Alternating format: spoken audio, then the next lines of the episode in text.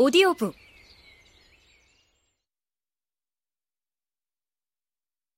구루를 만나다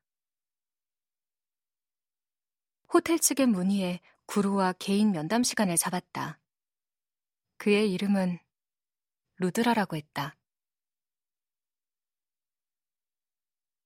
이렇게 시간을 내주셔서 감사해요.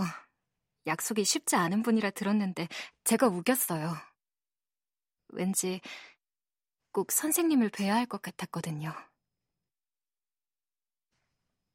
인도인들 대부분이 그렇듯 나이를 가늠할 수 없는 외모를 지닌 그는 오랜 시간 수행한 이들 특유의 온화한 인상이 더해져 마치 다른 별에서 온 사람 같았다.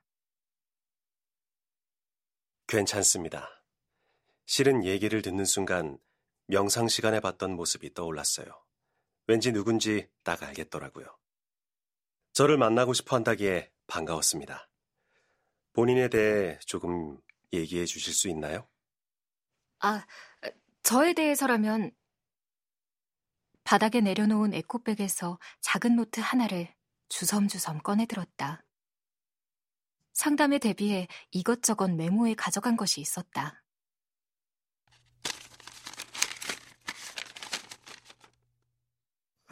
제가 여기 온 이유는 사실 제 현재 인생에는 큰 문제가 없거든요. 아니, 정확히 말하면 지난 몇 년간 힘들었는데 얼마 전 제가 그 문제의 싹을 다 잘라냈기 때문에 어떤 싹을 잘랐다는 말씀이시죠? 회사를 운영하고 있었는데 책임도 너무 무겁고 육체적으로도 힘들어서 과감하게 정리해버렸거든요. 이젠 짐을 덜었으니 편해질 줄 알았는데 이 좋은 곳에 와서 이상하게도 너무 불행하다는 생각이 드는 거예요. 물론 전에도 가끔 우울하거나 외로울 때야 있었지만 이번엔 뭔가 다르더라고요. 멘탈이 강한 편이라 힘들어도 혼자 이겨내곤 하는데 이번엔 누군가의 도움이 필요하다는 직감이 들었어요. 그래서 선생님을 꼭 뵐 수 있게 해달라고 부탁했습니다. 오늘 상담을 위해 제 삶에 대해 간략하게 정리해봤는데 이걸 읽어드려도 될까요? 물론이죠. 듣고 싶습니다. 부처가 연상되는 인자한 얼굴, 부드러운 목소리, 까무잡잡한 피부와 대조되어 더욱 희게 빛나는 두 눈으로 그는 나를 바라보았다.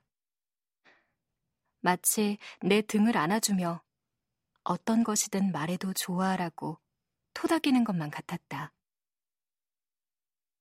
갑작스러운 면담 신청으로 주어진 시간은 단 한 시간.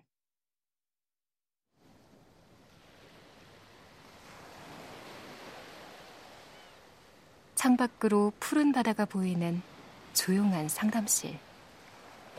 온 마음으로 얘기를 들어주는 현자를 앞에 두고 나는 비교적 담담하게 내 인생을 돌아보기 시작했다.